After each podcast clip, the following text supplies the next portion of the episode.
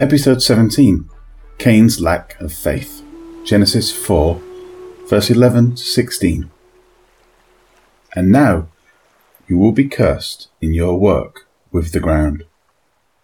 It is the same ground where your brother's blood fell. Your hands killed him. You will work the ground, but it will not grow good crops for you any more.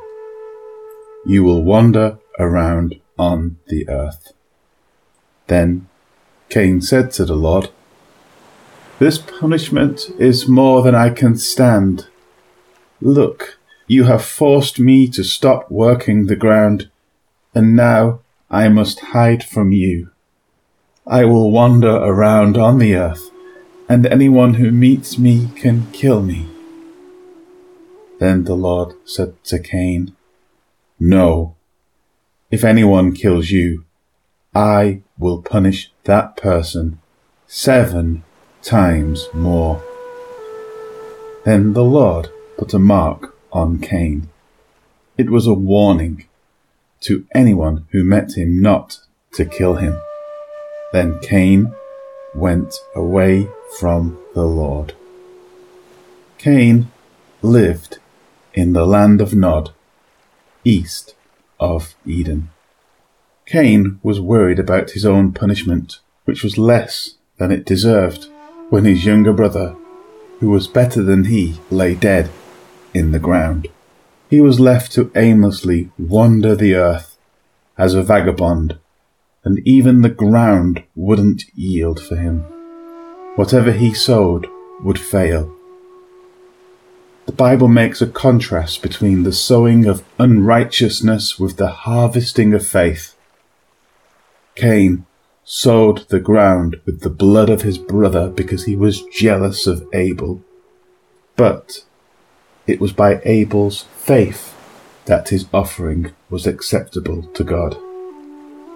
Cain's lack of faith, instead of being converted through that lesson, led to the murder of his brother, and that would result in no harvest at all, even for the duration of his life.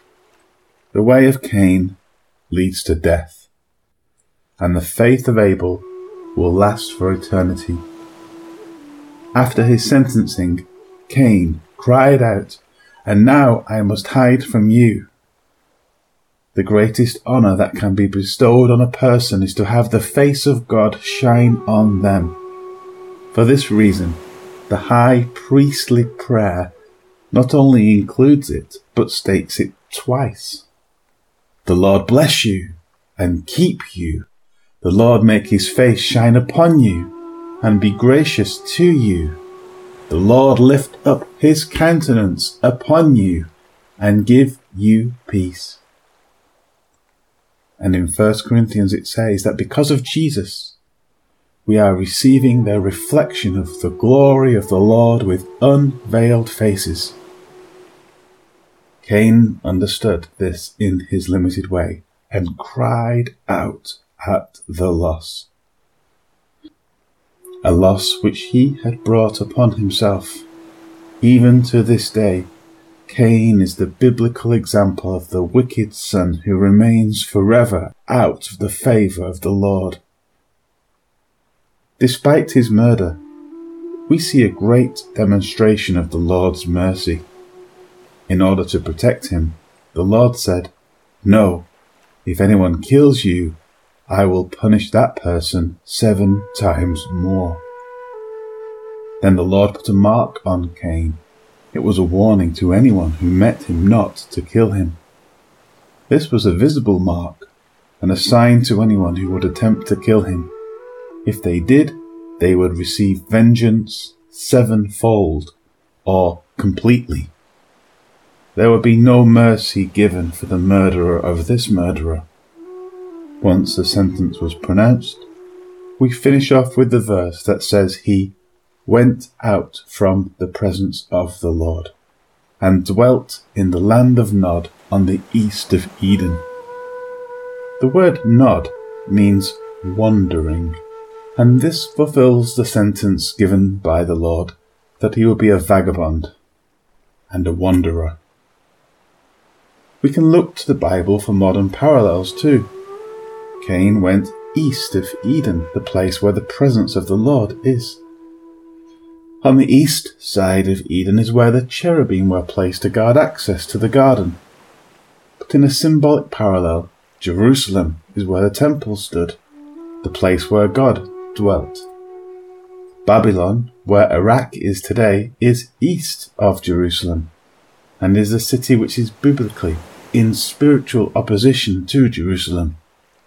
When the Israelites disobeyed God, they were sent eastward to Babylon for the duration of their punishment.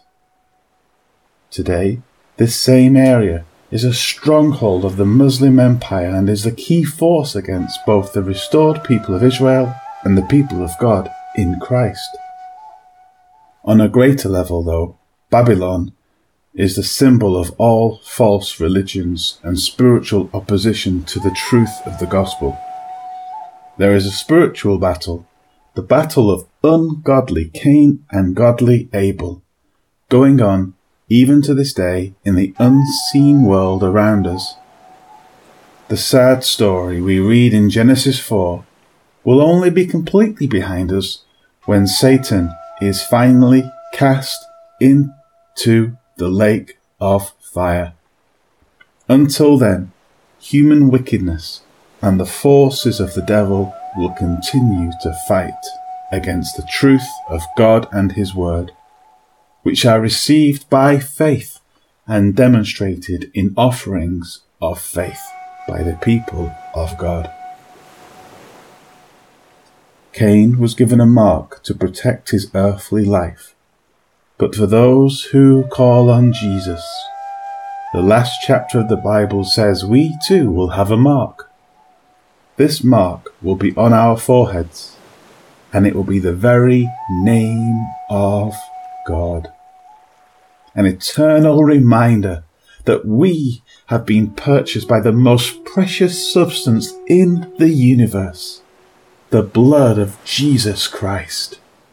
Hallelujah and Amen.